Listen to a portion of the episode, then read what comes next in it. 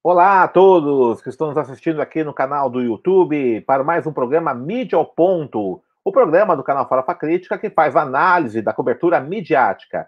Aqui, jornalismo, cultura e cidadania estão entrelaçados nesses conteúdos. Acesse o nosso canal youtube.com.br farofacrítica, inscreva-se e clique no sininho para receber notificações de novos programas e também assista tanto o programa Mídia ao Ponto como o programa Farofa Crítica em formato podcast na plataforma Spotify. E também interaja com a nossa produção na página do Facebook, facebook.com.br canal Farofa Crítica. Toda quinta-feira, Farofa Crítica, entrevista com convidados especiais aqui da nossa produção. E às segundas-feiras, ao meio-dia e meia, ao vivo, o Mídia ao Ponto. Muito bem, né? Então, nesse programa de hoje, 14 de junho de 2021, eu queria começar aqui destacando, é evidente, né, semana passada, o grande destaque foi negativo, a tragédia, é o assassinato é, da Kathleen, da Kathleen Romeu, é, aquela jovem é, trabalhadora negra que foi assassinada por um, um tiro de fuzil, provavelmente, né, há fortes indícios vindos de forças policiais. É, ela estava grávida, isso gerou uma grande comoção e tudo isso. Mas eu queria, eu queria destacar aqui é, a crítica bastante dura, né, incisiva, da jornalista, minha grande amiga, Bianca Santana, que escreveu, ela é colaboradora, era colaboradora é, na página Ecoa da UOL, escreveu um artigo intitulado Passar pano para o genocídio negro, não em meu nome. A Bianca Santana faz uma crítica à forma que, é, inicialmente, é, o portal UOL cobriu esse fato, com é, o título é, o UOL, né, o, título do UOL, é, mulher negra é morta em bala perdida. Acho que mais ou menos assim, não vou lembrar agora exatamente o título, né? Mas é morta em bala perdida, em troca de tiros e bala perdida. E aí a Bianca Santana critica, né, essa primeira, primeira manchete que o UOL colocou, é interessante, pois essa crítica da Bianca Santana foi retirada é, essa matéria, essa chamada, dizendo que nessa postura de isentona é, do portal UOL, acabou deixando de lado né, a grande questão aí, que é justamente o fato da polícia militar ter matado mais uma jovem negra. E também já tinha, é, ela aproveita nesse mesmo artigo, critica também as primeiras coberturas da chacina do Jacarezinho, também no portal UOL. E aí, né, por conta desse tipo de coisa, Bianca Santana, então, nessa coluna, Passar Pano para o Genocídio Negro Não é Meu Nome, ela anuncia a sua despedida como colaboradora é, do portal UOL na página ECOA. Ela já é colaboradora assídua, uma articulista que escrevia vários artigos, então ela deixa de colaborar. É, já estava previsto isso, mas ela antecipa né, a sua saída é, por conta dessa crítica que ela faz, essa forma de cobrir os fatos que vitimam jovens negros e negras né, nas periferias.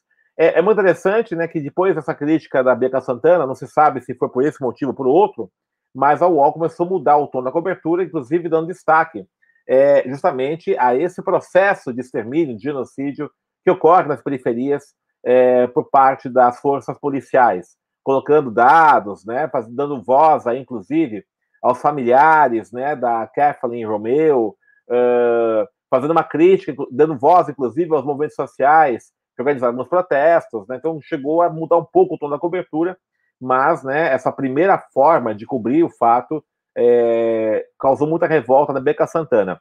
Aliás, a própria, no próprio caso da chacina de Jacarezinho, é, a ex-ombudsman da Folha, né, a Flávia, Flávia Oliveira, também, ela criticou, é, Flávia Lima, perdão, também criticou a forma que a Folha cobriu, né, provavelmente nessa linha também que a Bianca Santana está criticando aqui, dizendo que a Folha foi muito tímida no começo e depois, evidentemente, ela mudou o tom da cobertura. É, mas essa questão é muito interessante, né? A gente analisar como os meios de comunicação de massa cobrem né, esses eventos. Para minha surpresa, eu dei uma lida no, na coluna do novo ombudsman da Folha de São Paulo, é, o. Deixa eu lembrar aqui o nome dele, só pegar aqui o nome dele certinho. O José Henrique Mariante. Pode colocar a imagem dele aí, a imagem do, a segunda imagem, por favor, Guilherme? Né? É, e é, o José Guilherme Mariani não, não tocou nisso, falou rapidamente da questão aí do Jair Bolsonaro, tudo isso. E a crítica que ele faz aqui é interessante, essa, é, na coluna dele de ontem, ele vai apontar uma outra coisa, né? Ele vai dizer que a entrada do Gabriel Kanner no time de colunistas da Folha de São Paulo dominou os comentários enviados ao Ombudsman. O líder do Brasil 200, né, que é um, um movimento conservador, é um entusiasta do governo Jair Bolsonaro. Em sua segunda coluna, criticou a agenda de sexualização infantil ao comentar a polêmica em torno da escola Mobile, que adotou uma versão ilustrada do diário de Anne Frank, com passagens repugnantes autorizada pela Fundação Anne Frank. A reação dos leitores foi forte, cobrando sobretudo coerência da Folha, pródiga em escolhas incômodas para sua vasta paleta de opiniões. A intolerância perante a intolerância faz com que os nazistas se tornassem célebres. Poderia dizer Ombudsman, repetindo a última coluna de João Pereira Coutinho. É mais fácil, porém, acreditar na seleção natural do jornal.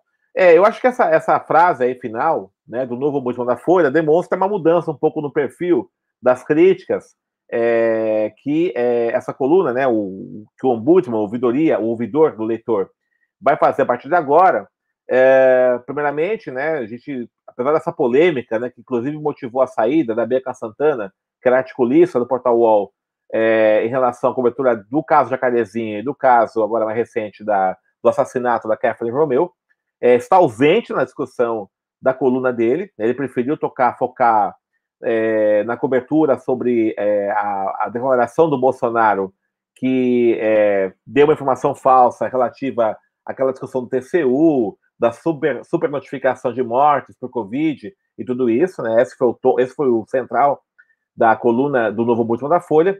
E agora, né, mais recentemente, e no final, ele vai, ele vai pegar a questão do Gabriel Kanner, do Henrique Mariante, né?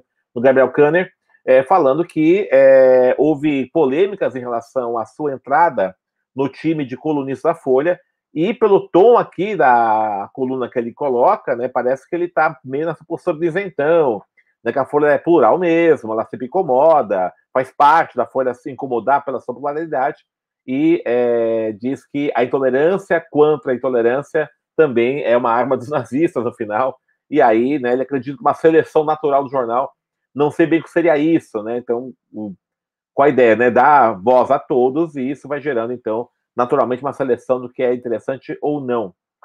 Bom, né? Aquela coisa, né? Até onde vão os limites dessa tal liberdade de expressão?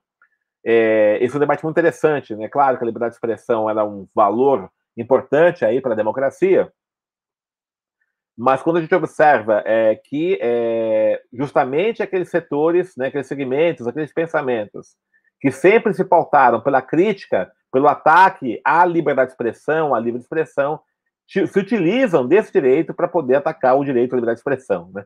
Então, quando você tem aí né, a sessão de uma coluna para uma pessoa né, que vai com essa agenda, que nem vou chamar de conservadora, mas uma agenda da intolerância, para poder usar o espaço do jornal para adicionar essas ideias, e isso é visto pelo Ombudsman da Folha de São Paulo como uma forma né, de você garantir a democracia, de garantir a pluralidade de vozes, né, é preocupante. Então, é, depois a Flávia Lima, que fez um tempo aí bem interessante, né, na Folha de São Paulo, com o Ombudsman, apontando uma série de questões importantes que até ajudaram, inclusive, é, algumas mudanças na linha editorial da Folha de São Paulo.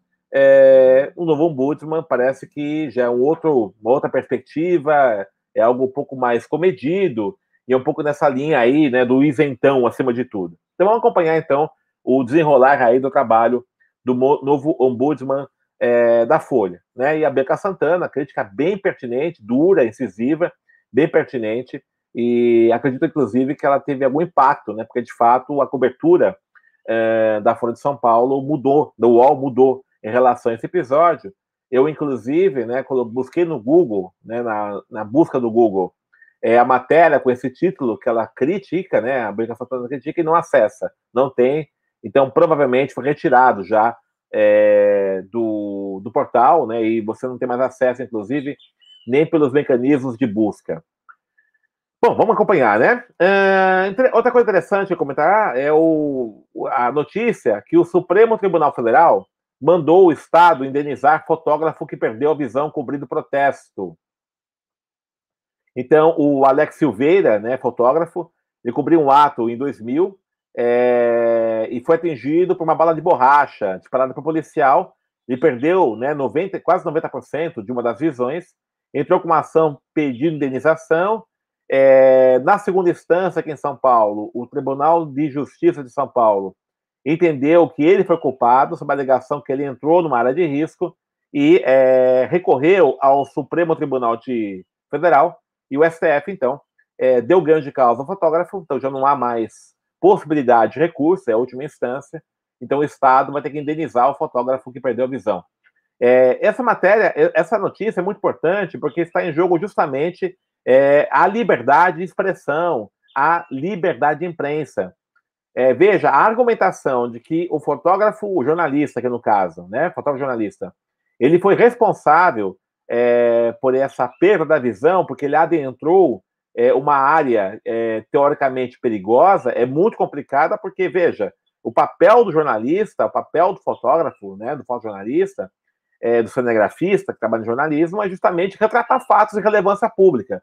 Então, se tem uma situação ali de manifestação e está tendo uma ação de repressão, e está lá, né? ele está no meio da polícia, está no meio de uma guerra, e está lá no meio, está lá cobrindo né, um, um, fato jornalístico, e aí né, o papel da polícia é garantir a segurança, tanto dos manifestantes, dos cidadãos e também dos jornalistas. Então, à medida que uma ação policial põe em risco a vida é, de um profissional da imprensa, de um cidadão, de um manifestante, quem quer que seja, é evidente que a polícia tem que ser responsabilizada. Então, muito importante isso, essa decisão. É, queria até chamar atenção, né? Foi 10 a 1, o único voto contrário foi do Cássio Nunes, o único ministro do Supremo que foi nomeado pelo presidente Bolsonaro, tá? Que veio com a mesma lógica aí, né? Que é, o jornalista ele adentrou uma área de perigo. Veja, interessante, né? Manifestação é, pública, política, que é direito de liberdade de expressão, vira vira lugar perigoso. É terrível esse tipo de é, argumentação, né? Mas ele vai com essa argumentação para negar também a indenização. Felizmente, ele foi derrotado. Então, é, e o que é importante, que uma decisão do Supremo Tribunal Federal é, gera uma jurisprudência. Então, casos semelhantes que venham chegar no Supremo, né, tendem a ter esse mesmo entendimento. Isso foi uma vitória importante aí é, para aqueles que lutam pela liberdade de expressão, né? Então, isso é bem importante. Eu queria destacar esse aspecto aí, uma vitória aí, não só do jornalista, do, do Alex Silveira, do fotógrafo, mas dos jornalistas e também da democracia, né? Então, tempos é, sombrios aí, de ataques constantes à democracia, é, essa notícia foi é, alentadora.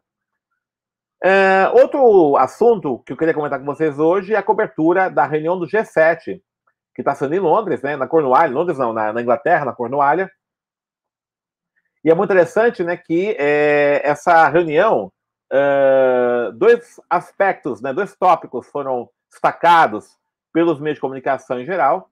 O primeiro, né, o fato, a doação de vacinas, né, o G7 está se articulando aí para ter um, um pacote de ajuda para doar vacinas para países mais pobres. E também, é, outro aspecto importante, né, as críticas à China. É, nessa matéria aqui que saiu uh, na Folha de São Paulo, né, no UOL, é, o título é Sombra de China e Rússia paira sobre reunião do G7 com os Estados Unidos aliados outra vez. Então, primeiramente, né, a aliança novamente, né, uma mudança do governo, Joe Biden, ao contrário do Trump, se aproxima é, dos líderes europeus. E aí, né, essa matéria aqui da Ana Estela Souza Pinto, na Folha de São Paulo, é, fala um pouco sobre isso, né, um pouco, é, um pouco antes do início da reunião do G7. E eu queria chamar a atenção aqui da abertura da matéria, né, interessante bucho de ovelha recheado com uma mousse de vísceras, cebola e farinha de aveia, está no menu de nove dos principais líderes globais neste final de semana, num castelo do século XVIII, às margens do Atlântico, na Cornualha, sudoeste inglês. Mas o prato principal da reunião do G7, que começa nesta sexta-feira, dia 11, está o que estará mais presente são justamente as duas potências ausentes, China e Rússia. O primeiro encontro presencial desde 2019 vai reunir Joe Biden, dos Estados Unidos, Yoshide Suga, do Japão, Angela Merkel, da Alemanha, Emmanuel Macron, da França, Boris Johnson, do Reino Unido, Mario Draghi, da Itália e Justin Trudeau, do Canadá. Somados, os PIBs desses sete países são 45% do total mundial, nas estimativas para este ano do FMI, Fundo Monetário Internacional. São 42,43 trilhões de dólares, cerca de 214,85 trilhões de reais, quase 30 vezes o tamanho da economia brasileira. O que distingue o grupo não é o porte das contas nacionais, já que uma seleção das maiores economias do mundo teria que necessariamente escalar a China, segundo lugar em termos nominais, é primeiro quando se usa um cálculo que permite comparar países, chamado PPP, e a Índia, quinto em termos nominais e terceiro em PPP. E aí é interessante, né, é, nesse, nesse artigo, né, da, da, deixa eu ver aqui o nome dela, da Ana Estela Souza Pinto, que ela aponta o G7, né, que teoricamente não são os sete mais ricos, né, que a China e a Índia estão fora disso, mas o que unifica esses sete países são países que defendem os valores dos direitos humanos, da democracia liberal, é, da liberdade de expressão, coisa que está ausente nos países Índia e China, que estariam ausentes é, nesse G7. Né? É muito interessante isso, né? Quando ela coloca esse grupo como um grupo que defende os valores é, mais nobres da democracia liberal. A gente sabe que isso é falso, isso é um mito novamente a ideia né, do mundo livre contra o mundo comunista. É, esse discurso muito forte da Guerra Fria, é, pautando ainda boa parte do pensamento dos jornalistas. Né? O que, muda, o que é, distingue é, esses países da China e da Rússia, né, a Índia com certeza estaria fora disso, não é a defesa né, dos valores dos direitos humanos, mas o fato de serem países que se, são potências dentro da perspectiva da economia de mercado. É, isso sim, com certeza. Né? A, a, China tem outro modelo econômico, então essa questão tem que ser ressaltada. É, e é interessante porque acontece isso, né? É, fica difícil muitas vezes para certos é, ideólogos aí, neoliberais, capitalistas ou defensores do capital, que é, é, reconhecerem que a maior potência mundial, ou uma das maiores potências mundiais né, atualmente, ela não segue os parâmetros da economia neoliberal, os parâmetros da economia de mercado, que é a China. Tá? Essa é a grande questão que se coloca ali. Né? Então, põe é, esses países como os países defensores aí dos valores mais nobres, quando gente observa que não. Né? Ele vai pegar as práticas geopolíticas e políticas internas dos países em relação a esses valores é muito diferente. É, ou se esqueceram, por exemplo, do assassinato de George Floyd nos Estados Unidos, ou se esqueceram né, da repressão brutal é, a jovens negros nas periferias de Paris, na França, e várias outras coisas. É, inclusive, a França está correndo o risco de eleger é, uma candidata de um partido neonazista, da Frente Nacional, né, a Marianne Le Pen, na próxima eleição presidencial.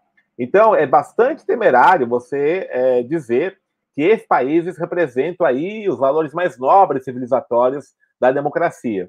É, veja como é que estereótipos, estigmas ainda tentam constituir quando o que está acontecendo aí, na verdade, essa reunião do G7 é uma disputa geopolítica. É fato que, uh, após essa, durante essa pandemia do coronavírus, é, a China, como até porque ela saiu primeiro né, na, na epidemia, mas como ela enfrentou a, a epidemia de uma forma relativamente é, é, bem sucedida, é, as condições que ela tem hoje de assumir um protagonismo na economia mundial são muito grandes. É, e é bem possível que após né, essa pandemia haja uma reconfiguração aí é, das potências globais. É, a China pode com certeza aparecer aí, despontar como uma grande potência mundial. É, isso, isso que é um, é um fato, né? Então, de repente, lógico, os G7 observando isso, vendo isso, se reúnem para ver como reagir. É, e o fato dessa reunião do G7, né, é, de forma incisiva, se direcionar contra a China, decorre a isso. Só pegar os outros, os outros, as outras manchetes aqui, né? Uh, por exemplo, na revista Exame, G7 alerta a China e exige investigação de origens da Covid-19. Novamente, vindo com aquela é, hipótese, né, aquela teoria da conspiração de que seria um vírus produzido em laboratório, uma pretensa guerra química, coisa que o Bolsonaro gosta bastante. Né? É, na revista Isto É, G7 prepara recado para China e Rússia. O Ocidente não está acabado. Interessante isso aqui, né? Essa manchete aqui da, da Isto É. é. Mostrando, olha, a gente tem força ainda, né? A China e a Rússia estão crescendo aí no protagonismo, é, até nas vacinas aí contra o coronavírus, e o Ocidente aí começa a reagir. Né? Então o G7 está aparecendo isso.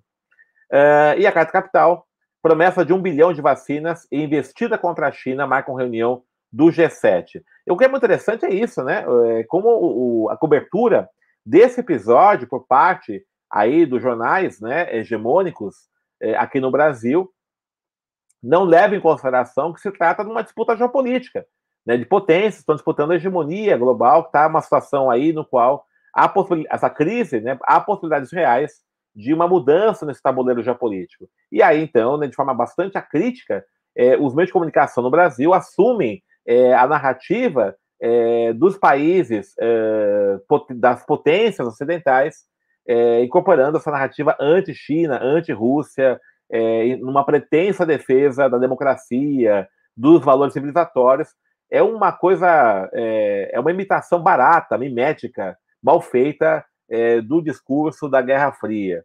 É, isso é muito complicado, a cobertura bem complicada que nós tivemos aí desse episódio. Tá? Inclusive, houve vários protestos né, de movimentos sociais desse país, na Inglaterra, inclusive, contra é, até mesmo a postura deles em relação é, à disseminação do, do coronavírus é, nos países mais pobres. Né? Disseram que essa ajuda aí, esse pacote de ajuda é insuficiente, muito pequena, muito pouco, e não vai resolver o problema.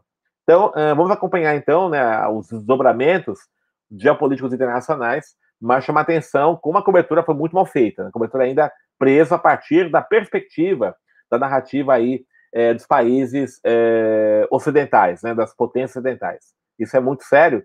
Em boa parte, isso decorre também é, de que é, as notícias internacionais que aqui chegam nos jornais hegemônicos brasileiros vêm de agências de notícias sediadas nesses países. Né? Então, Reuters, que é na Inglaterra, né? a AP, a Associated Press, que é nos Estados Unidos, né? a France Press, a França, enfim. A gente não recebe material noticioso ou não há uma preocupação dos jornais brasileiros né, de buscar materiais noticiosos de outras agências fora desse mainstream. É, e aí, então, a cobertura que você tem de episódios como esse, uma cobertura parcial a partir de um lado. Então, isso demonstra aí de como foi tratado essa reunião do G7. Vamos lá, para as capas dos jornais de hoje. Vamos lá, né? Manchete da Folha de São Paulo de hoje: São Paulo antecipa em um mês calendário de vacinação. Essa é a manchete principal e embaixo uma capa aí, né? É, uma foto, perdão, na capa é, da reunião do G7 aí. Uh, jornal Estado de São Paulo. Imposto sobre multis pode render 5,6 bilhões ao ano ao país. Estadão ainda né, priorizando as matérias de tom econômico, particularmente que tratam a questão dessa preocupação com o equilíbrio fiscal das contas públicas. Jornal Globo, de hoje, para evitar racionamento, é, medida provisória amplia poder do governo, né, sobre a questão do racionamento de energia e aí, então, né, essa é a tática. Quer chamar atenção, veja, a Folha de São Paulo não deu destaque da, do jogo da seleção brasileira ontem, que abriu a Copa América. O Estado de São Paulo tem uma foto, né? O Globo também, aqui na, é o segundo destaque. Aqui é uma, é uma foto do Gabigol com o Neymar. É, e a Folha de São Paulo põe uma pequena nota sem imagem sobre essa, é, esse jogo, né? Uh, continuando, né? As capas dos jornais. Nós temos aqui o Jornal Agora, São Paulo, que é um jornal também da, da, do Grupo Folha de São Paulo. Vacinação a partir de 50 anos é antecipada para quarta-feira. Esse anúncio feito pelo governo de São Paulo. Foi manchete na Folha de São Paulo, também manchete aqui no jornal Agora. O Agora, ao contrário da Folha de São Paulo, dá destaque para a matéria, para o jornal, para o Jogo do Brasil, na Copa América. Vitória sem susto, né? A foto do Gabigol, 3 a 0 Tem uma foto grande aqui. Bom. Jornal Zero Hora, de Porto Alegre. Pedidos de recuperação judicial de empresas recuam neste ano no Rio Grande do Sul. É uma manchete mais local. Destaca aqui de foto são jogos do Internacional do Grêmio. Não tem fotos do jogo da seleção brasileira. É interessante, Zero Hora, né? Prioriza aqui os jogos dos clubes do, de Porto Alegre. E o Jornal Extra do Rio de Janeiro, a manchete é a morte do miliciano Eco, né? O fim de Eco, é, o maior miliciano do Rio é morto pela polícia. Tá? Então, essa é a manchete chamada de capa do jornal Extra do Rio de Janeiro. Né? Essas são, então, as capas dos jornais de hoje. Né? É, na sequência aqui, eu queria falar um pouquinho sobre. Achei muito interessante uma reflexão que foi apresentada pelo Plínio Teodoro na revista Fórum, é, no programa de hoje, da manhã, Fórum Café. Né? É, ele vai pegar o caso da motociata, né, do o motocada, que o presidente Bolsonaro organizou ontem em São Paulo, que reuniu 5 mil motos, né, 12 mil, segundo a Polícia Militar de São Paulo, e os bolsonaristas falaram que foi 1 milhão e 200 mil, 1 milhão e 300 mil, que foi no Guinness Book, né? Tudo mentira. A 12 mil, né? Uh, e é, a reflexão do Plínio, e fala dizer o seguinte: olha, dois eventos que ocorreram neste fim de semana mostram que, como diz o professor Henrique Rodrigues, a crise vivida pelo Brasil não é só política, constitucional e civilizacional. A motocada da morte, promovida por Bolsonaro em São Paulo, ganhou uma conotação cristã e ganhou recursos públicos para promover a disseminação do coronavírus. coronavírus. E é, ele vai articular isso com o, a notícia, o fato no Rio de Janeiro, da morte do miliciano Eco, que foi o seu enterro. Ele foi celebrado, né? Houve é, é, fogos, houve viaturas, né? Então ele foi enterrado como um grande herói, o miliciano, que é o bandido e tal. E ele mostra como é que está a penetração cada vez maior do crime organizado no Estado. O fato do miliciano, um criminoso, ter sido morto, né? É, é, o fato, é, o seu enterro, ele enterrado como herói, inclusive com a presença até mesmo de é, viaturas da Polícia Militar, e é, aí, no caso, a motocada do, do Bolsonaro, é, com, né, tendo uma atitude ilegal, irregular, né, porque está sem máscara, está causando aglomeração contra todas as normas estabelecidas de isolamento social, de prevenção é, do coronavírus, ele faz isso abertamente, inclusive com verba pública. É, é, esses dois eventos do domingo mostram como é que essa postura é, criminosa está tomando conta dos agentes de Estado. Também interessante essa reflexão que é o, é, o Plínio Teodoro faz no Fórum Café de hoje de manhã, né, que assisti, foi bem interessante, e tem esse artigo na revista Fórum. Outra matéria interessante é, que eu queria trazer também, é mais para o jornalismo, é o mandado é, é, que pretende impedir Bolsonaro de bloquear seguidores nas redes. Mandado feito é, pelo advogado Ronan Weleski Botelho, que entrou né, no dia 12 de junho é, com mandado de segurança no, no STF, é, com o objetivo de impedir que o presidente Jair Bolsonaro possa bloquear seguidores em redes sociais. E o ponto de partida dessa ação foi o caso do veículo jornalístico Congresso em Foco, que seguia o presidente no Twitter é, e foi bloqueado pelo presidente. Né? Então, ele bloqueou é, o acesso ao seu Twitter do Congresso em Foco. Qual é a argumentação né, desse mandado de segurança? Né? Que Evidente, né? Quem é dono do Twitter tem todo o direito de bloquear seguidores indesejáveis, né? Mas o fato de ele ocupar um cargo público, de ele ser o presidente da República e, inclusive, utilizar a rede social para anunciar medidas de relevância pública, é, não deveria ser permitido. Tá? Então, é, isso é interessante que debate até onde vai a privacidade né, de um cidadão que ocupa um cargo público e até onde essa privacidade, no caso, a conta pessoal dele no Twitter, ela é utilizada para realizar ações de interesse público. Portanto, a privacidade aqui ela tem que ser relativizada ou mitigada em prol do interesse público.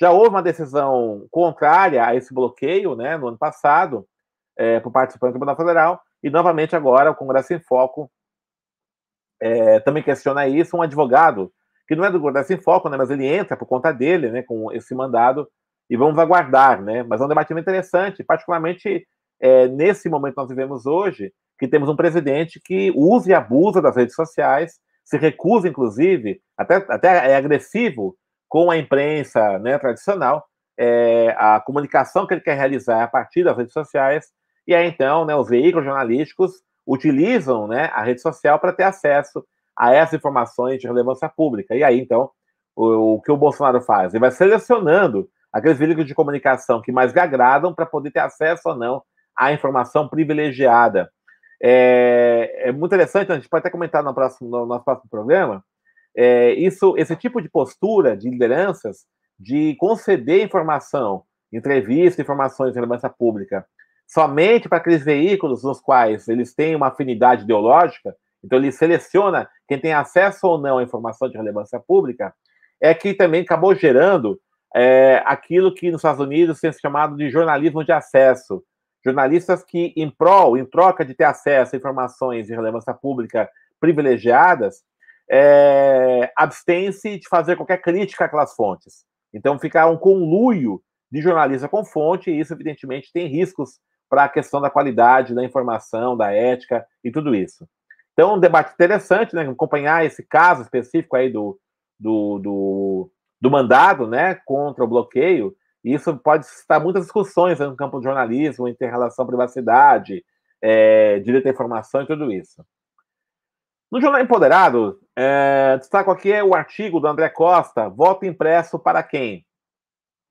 É, acho que todos vocês estão acompanhando esse debate está acontecendo é, aí, é, até por colocação, né, por demanda do próprio Bolsonaro, no qual é, ele está é, propondo que se aprove, é, existe já uma tramitação de uma proposta de emenda constitucional na Câmara, de que seja instituído o voto impresso Segundo ele, né, o voto é, eletrônico pode gerar fraudes, né? Essa é uma obsessão do atual presidente da República. E esse artigo do André Costa é muito interessante, porque ele vai ampliar a discussão do voto, né, mostrando que, primeiramente, o voto impresso é uma bobagem, né, não é isso que vai combater as fraudes, mas que, além disso, há que se fazer necessário uma remodelação de todo o sistema eleitoral brasileiro, particularmente aí do sistema da justiça eleitoral, tudo isso. Então, recomendo esse artigo que é, faz, faz uma crítica a esse debate que é totalmente extemporâneo e né, é, desviante, tira do foco a questão central e vai apontando outras questões importantes que devem ser pensadas para tornar o processo eleitoral mais democrático. Então, voto impresso para quem? André Costa, artigo no Jornal Empoderado.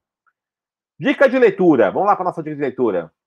Dica de leitura dessa semana é o livro infantil A Caixa de Dandara, que a Dandara é uma menina negra que vai falar sobre a história do Brasil, vai fazer passagem, é um livro infanto-juvenil, é, escrita pela Eliane Alves Dias e ilustrada pela Lália Dalla.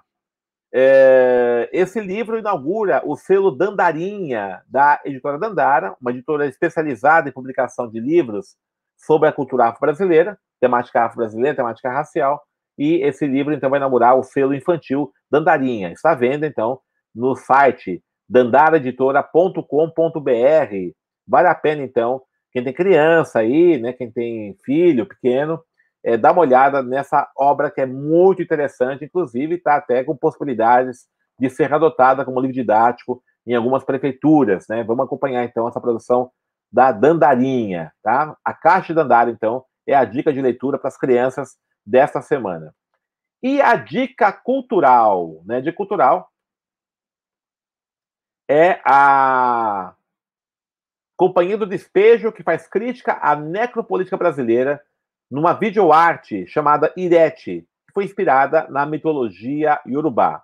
Com a dramaturgia de Ingrid Alecrim e direção de Thaís Dias, a distopia narra a história de uma mãe preta que pariu o Brasil e, depois de ser preterida pela nação, reivindica seus direitos de criação. E com a missão de dar voz às culturas afrodiaspóricas, que foram depreciadas ao longo da história, a Companhia do Despejo faz novas apresentações de videoarte. A obra é uma crítica à necropolítica brasileira. E, então, está esse texto ele ficou em quarto lugar no edital da dramaturgia em pequenos formatos cênicos no ano de 2019. As cenas foram gravadas sem plateia e segundo todos os cuidados, seguindo todos os cuidados para garantir a segurança do elenco. Para quem perdeu as transmissões de abril e maio, tem novas apresentações, né, é, evidentemente pelo YouTube, de 19 a 22 de junho, nessa semana, portanto, e também 17 a 19 de julho, sempre às 20 horas, no canal da companhia Mungunzá de Teatro, no YouTube. Tá? Então é só entrar lá no canal da companhia Mungunzá de Teatro, é, que você então vai acessar né, esse, é, a, essa produção. Tá? Então aí, o, pode colocar a imagem aí, Guilherme? acompanhamos o Gozar Teatro da, do canal, do YouTube. Não, é, é outro, outra imagem, a seguinte. Aí, tá? Então, nesse canal aí, né, tá o link aí embaixo, né, vocês podem, então, acessar esse canal, acompanhamos o Gozar de Teatro e ter acesso, a partir do dia 19 até o dia 22 de junho, a essa produção é, que a gente acabou da companhia, da companhia, desculpa aqui, do despejo, né? é, que faz críticas à necropolítica brasileira na videoarte Ireti. Tá? Então assistam isso, aí vale a pena, então, esse, essa dica cultural dessa semana. Bom, estamos encerrando mais, então, mídia ao ponto. Hoje foi um pouquinho mais, um pouquinho mais longo, né? Que é, traz toda semana, toda segunda-feira, uma análise é, da cobertura midiática dos fatos principais da semana.